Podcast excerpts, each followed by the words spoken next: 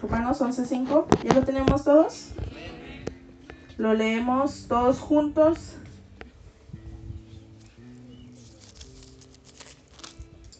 Dice la palabra: así también, aún en este tiempo, ha quedado un remanente escogido por gracia.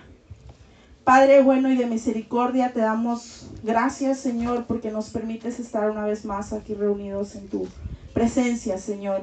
Gracias por mis hermanos que se han dado cita aquí, por los jóvenes que aún quizás sin querer, pero que no es casualidad, se encuentran aquí, que han sido expuestos a tu palabra, Señor, y que sin duda algo de ella ha quedado sembrado en sus corazones, Señor.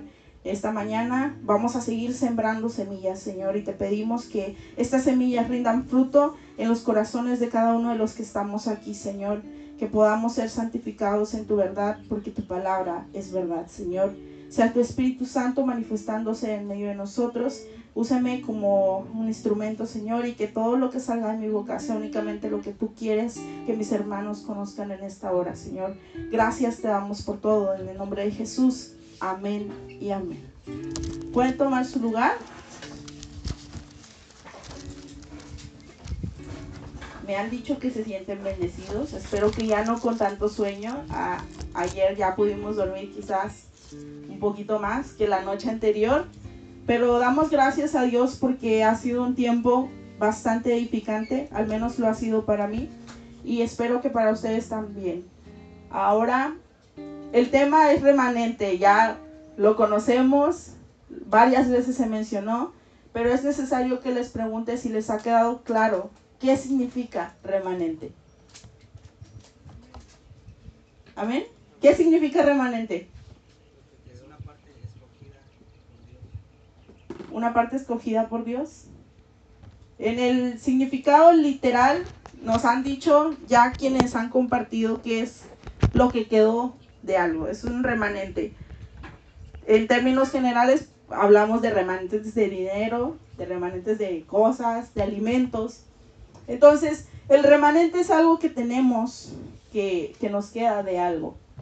Pero el día de hoy quiero compartirles un... He titulado así este mensaje: un remanente auténtico, que eso ya es aplicado al término bíblico que nosotros hemos estado trabajando.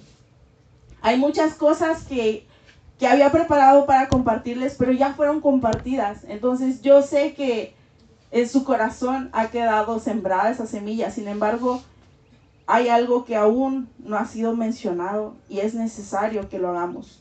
A lo largo de la Biblia encontramos que el remanente pues ha sido una constante. Desde el inicio de la creación siempre ha sucedido algo que Dios dice: ¿sabes qué?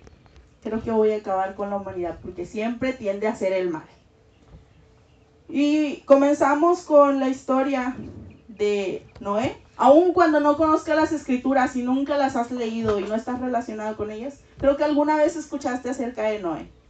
¿Qué pasó con Noé? Fue lo del diluvio, cuarenta días, cuarenta noches. Y la palabra nos enseña que solo ocho personas fueron salvas. Sin embargo, las escrituras no nos dicen que la familia de Noé haya sido fiel a Dios.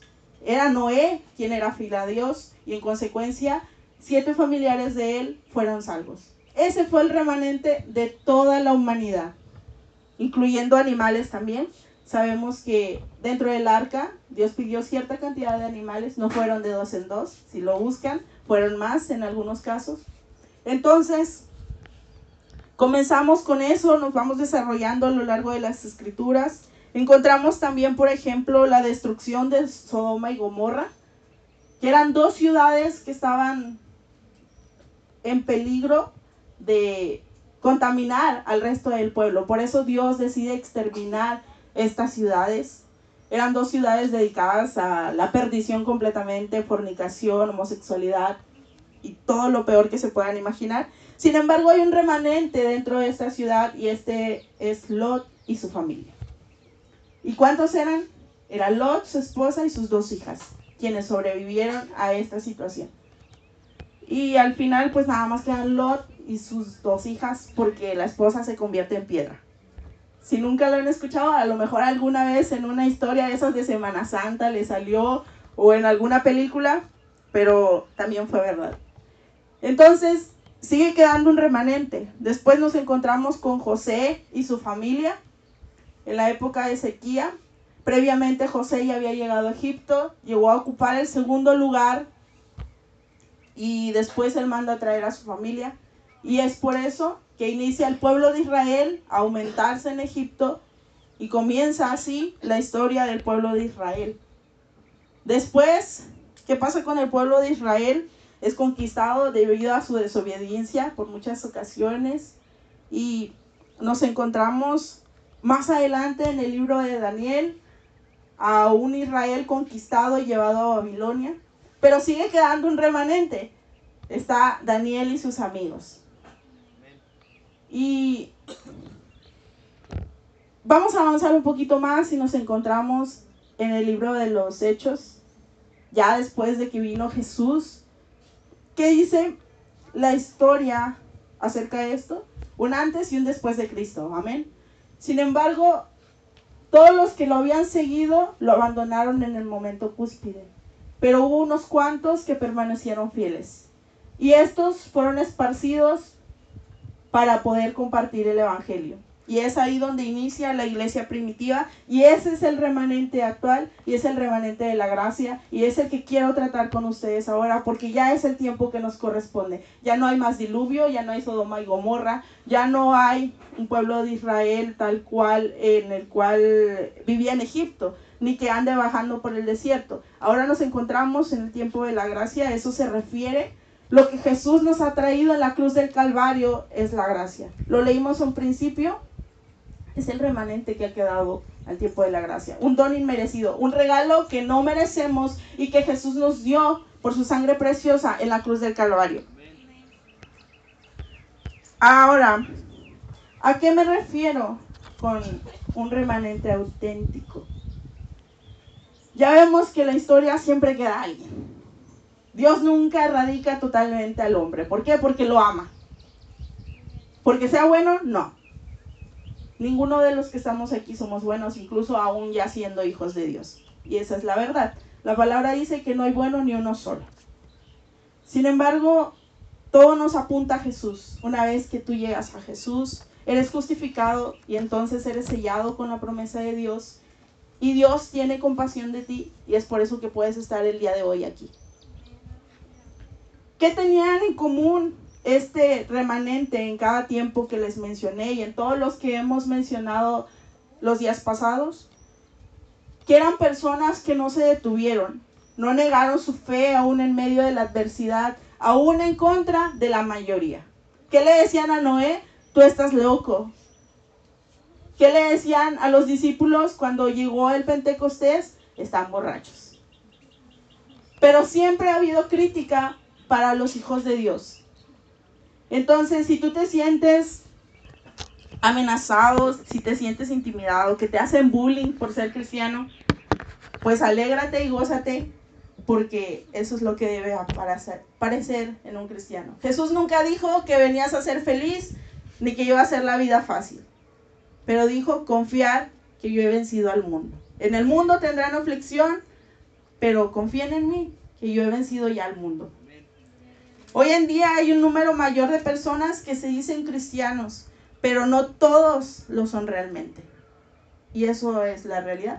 En nuestra iglesia, nuestro pastor siempre nos dice, estoy seguro que incluso en nuestra congregación, no todos son salvos. Y no lo dice por revelación, sino por actitudes. Entonces, aquellos jóvenes que están aquí también pueden testificar eso, que quizás no son cristianos, pero han conocido a otros que se dicen cristianos, y quizás el testimonio que han recibido de parte de ellos no es de cristianos. Y entonces dirán, ¿para qué voy yo a la iglesia? ¿Para qué voy al campamento? ¿Para qué voy a lo que sea que hagan ellos si hacen lo mismo que yo estoy haciendo aquí? ¿Por qué? Porque no están cumpliendo con ser un remanente auténtico. Creen ser del remanente. Ya aclaramos qué es el remanente. Pero ¿qué está pasando con nuestras actitudes? Si ya formamos parte del pueblo de Dios, estamos llamados a varias cosas. La primera de ellos es no, discu- no descuidarnos para nada. No porque creer que yo soy cristiano ya la hice y ya no tengo que hacer nada y puedo hacer lo que yo quiera. Recuerden lo que dice Mateo veinticuatro doce. Dice que por haberse multiplicado la maldad, el amor de muchos se enfriará. ¿Qué quiere decir esto? Que al multiplicarse la maldad, muchos también van a enfriarse y van a decir, bueno, si ellos hacen lo malo y les va bien, pues creo que yo también puedo hacerlo. Y veo que Dios no castiga a nadie. Pero Dios no trabaja así y Dios no te invita a ser así. Sin embargo, estás siendo tentado a que al ver la maldad que hay a tu alrededor, tú también participes de ella. ¿Por qué? Porque el ser cristiano no te hace inmune al pecado. Sigues siendo carnal también, en el sentido de que aún tienes carne contigo. Pero el Espíritu Santo es el que te redarguye a hacer las cosas correctamente. Pero cuando venga el Hijo del Hombre, ¿hallará fe en la tierra?, preguntó. ¿A qué se refiere? Pero cuando venga el Hijo del Hombre, cuando venga Jesús, porque Jesús va a volver en una segunda venida. Amén. Que es lo que yo supongo que todos estamos esperando. Nos va a encontrar haciendo lo que a Él le agrada, no diciendo que soy hijo de Dios. Decía ayer el hermano, yo alabo al Señor donde quiera que, que voy, estoy comiendo, estoy en el baño, y veía que algunos se reían porque dijo que cuando estaba en el baño también alababa a Dios. Bueno, es que resulta que cuando Dios venga no, no, no sé dónde te va a agarrar. Si te va a encontrar en la escuela, te va a encontrar durmiendo, te va a encontrar quizás peleando con tu hermano, dándole un coscorrón, discutiendo con tu mamá, robando algo, copiando un examen, no lo sé. ¿Por qué? Porque nadie sabe el día ni la hora. Y quizás haya jóvenes que digan, eso es mentira, yo no lo creo, ya pasó demasiado tiempo y pues yo no veo a Dios por ningún lado. Yo no veo que Jesús descienda por, por entre las nubes y se lleve a su pueblo. Bueno, lo mismo ha pasado a lo largo de los años, pero aún así la palabra dice que Dios no quiere que nadie se pierda y está dando oportunidad a que todos le conozcan. Entonces, el día de hoy, aquellos que no forman parte de Cristo aún, de su pueblo, créanme que la responsabilidad al escuchar estos días la palabra ya recae sobre ustedes. Ya han sido expuestos a la palabra. Entonces, si ustedes no deciden seguir a Cristo, ya no es responsabilidad de aquellos que lo compartieron. ¿Por qué? Porque no los podemos obligar. Pero se les está llamando a decir, formen parte de este remanente auténtico. Porque ya no hay tiempo, no hay oportunidad. El momento es ahora. Como hijos de Dios debemos ser conocidos por nuestros frutos también. La palabra de Dios dice, por sus frutos les conocerán. ¿Qué quiere decir? Cuando tú ves un árbol de manzanas, no esperas que tenga naranjas, ves manzanas. Así es como un árbol de manzanas es conocido, porque da manzanas. Entonces, cuando tú ves a un hijo de Dios, ¿qué esperas que dé? Fruto de obediencia hacia Dios. Así que, como compartí hace un momento, hay personas que no temen a Dios, que ven a otros hijos de Dios y se quedan, ¿qué está pasando? Si hace lo mismo que yo, entonces no es hijo de Dios. Recordemos lo que se nos dijo antes también, somos embajadores de Cristo aquí en la tierra, nuestra ciudadanía no es del cielo, nosotros somos extranjeros, más allá de ser mexicanos, gringos, españoles o lo que ustedes quieran, son parte del reino de Dios. Y ahí no necesitamos visa, solo necesitamos aceptar a Cristo y vivir para Él. Así que cuando nos ven, descubren quién forma parte del remanente realmente. Cuando nos ven, descubren de qué árbol estamos hechos, qué fruto estamos dando. Algunas personas creen que es imposible, pero no lo es así. Cuando el Espíritu Santo te está guiando, como dije en un principio, no significa que todo va a ser color de rosa, pero el Espíritu Santo te consuela, te anima, te da aliento, aún en medio de las dificultades, y te dice, no temas, yo estoy contigo, no tengas, no temas ni desmayes, que yo soy tu Dios. Y aquellos que no son cristianos dicen, eso es puro rollo, no creo, ¿cómo va a estar alguien conmigo aún cuando a mí me estaba yendo muy mal? Porque nadie me entiende, porque mis papás no me entienden, porque mi familia no me entiende, porque todo me está yendo mal. Bueno, ya escucharon los testimonios de los hermanos que predicaron los días pasados, y su vida no fue color de rosa, a ninguno le iba bien. Sin embargo, nos glorificamos en Dios. No porque seamos buenos, sino porque Dios es bueno. Algunas personas creen que es posible alabar a Dios con sus labios, pero no con su vida. Sin embargo, la verdad es que si tú no alabas a Dios con tu vida, no estás alabando a Dios con tus labios.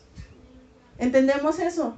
Por mucho que tú cantes, por mucho que tú prediques, por mucho que tú hables la palabra, que exhortes a los jóvenes y que les digas, sean así con Dios, pero si ellos no ven que tú estás haciendo eso, Dios nos está glorificando en medio de eso. Y por último, recordemos que no debemos permanecer callados ni dar las cosas por hecho.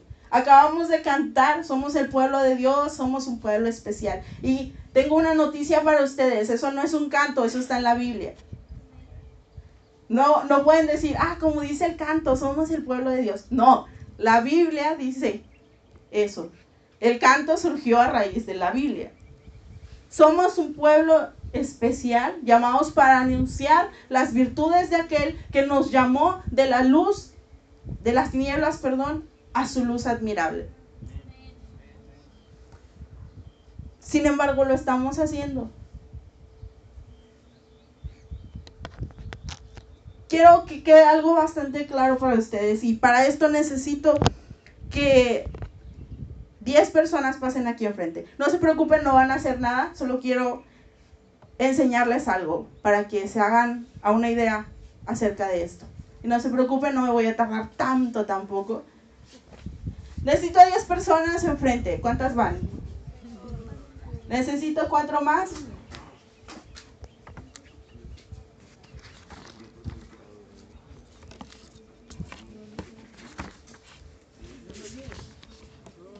Quiero enseñarles algo que espero que se quede en su mente, guardado en su corazón y que redarguya su espíritu tanto como lo hizo para mí.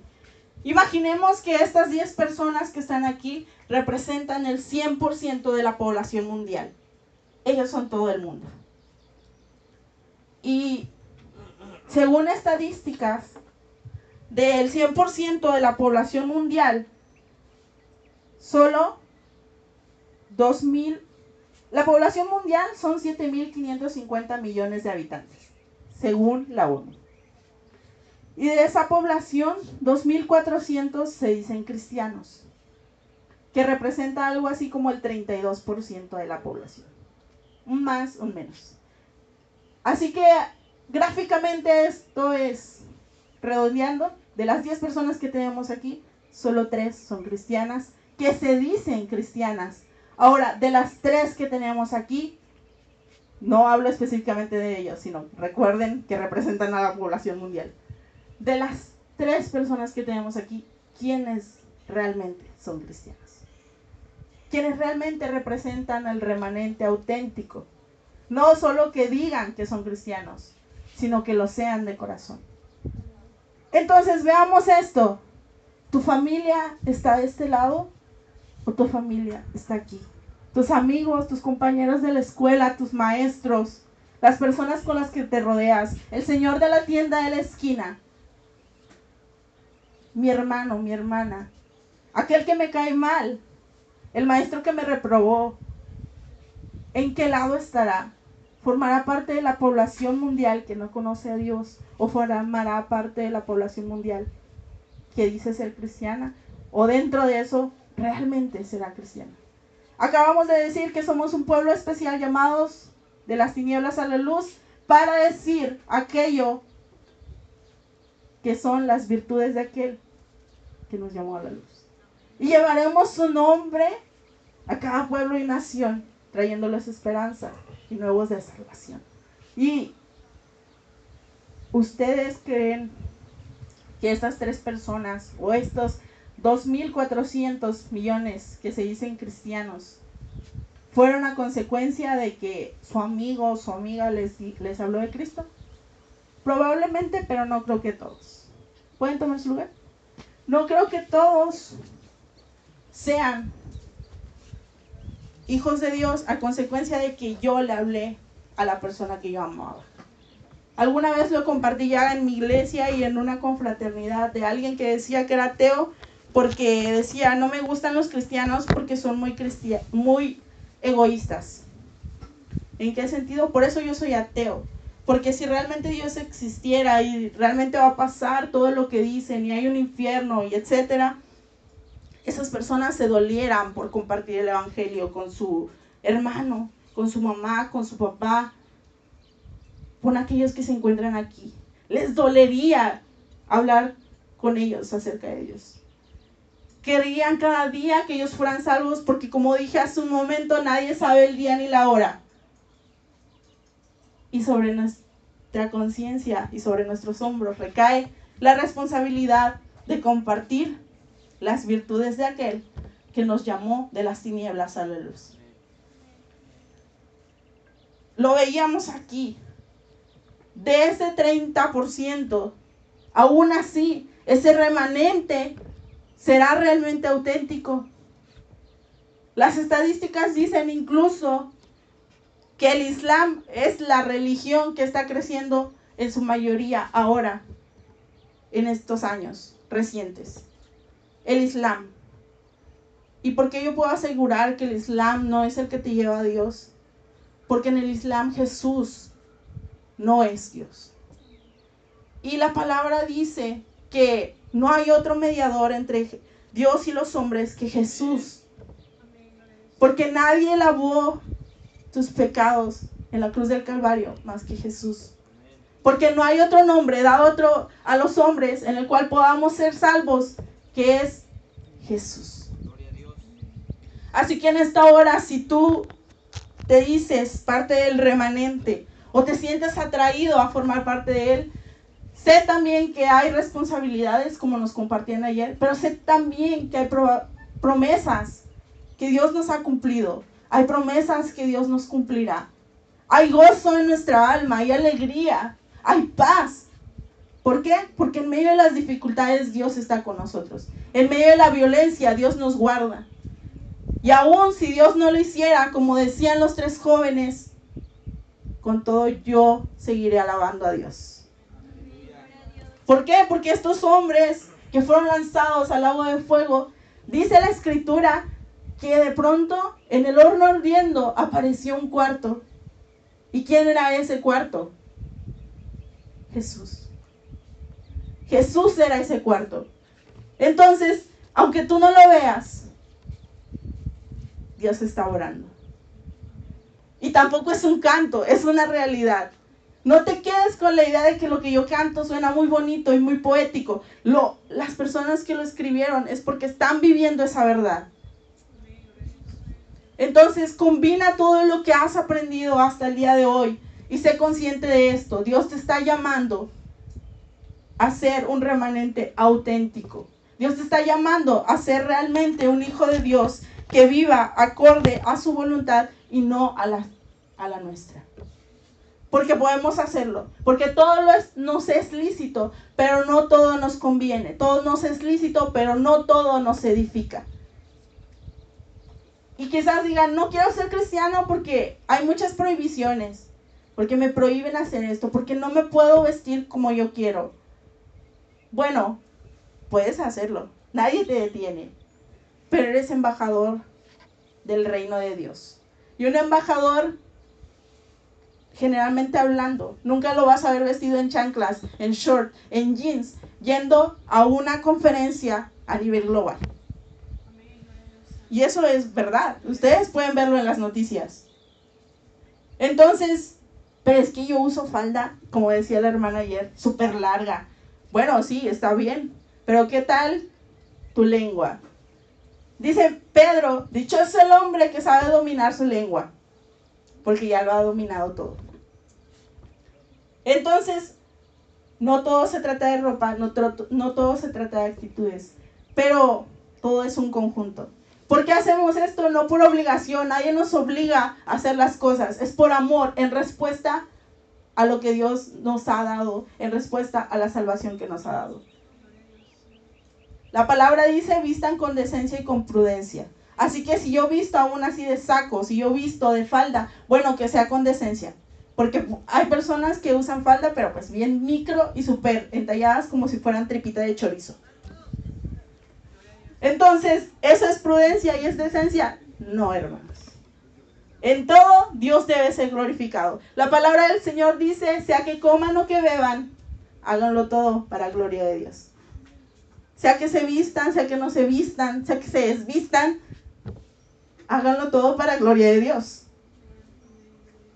Así que estamos llamados a vivir en santidad. Pónganse de pie, vamos a estar orando al Señor. Si hubiese alguien que quiera reconocer delante de Dios que necesita formar parte de este remanente auténtico, en amor por lo que Jesús hizo, puede ser en su lugar, puede ser aquí enfrente, donde ustedes quieran. Vamos a orar todos juntos. Si reconocemos que estamos haciendo algo mal en nuestra vida, incluso aquellos que nos decimos hijos de Dios, parte del remanente, pongámonos a cuentas con Dios y reconozcamos nuestras faltas delante de Él. No, tenga, no nos detengamos nunca, como ha sido la característica del remanente a lo largo de toda la historia de la humanidad. No nos conformemos y vivamos siempre para dar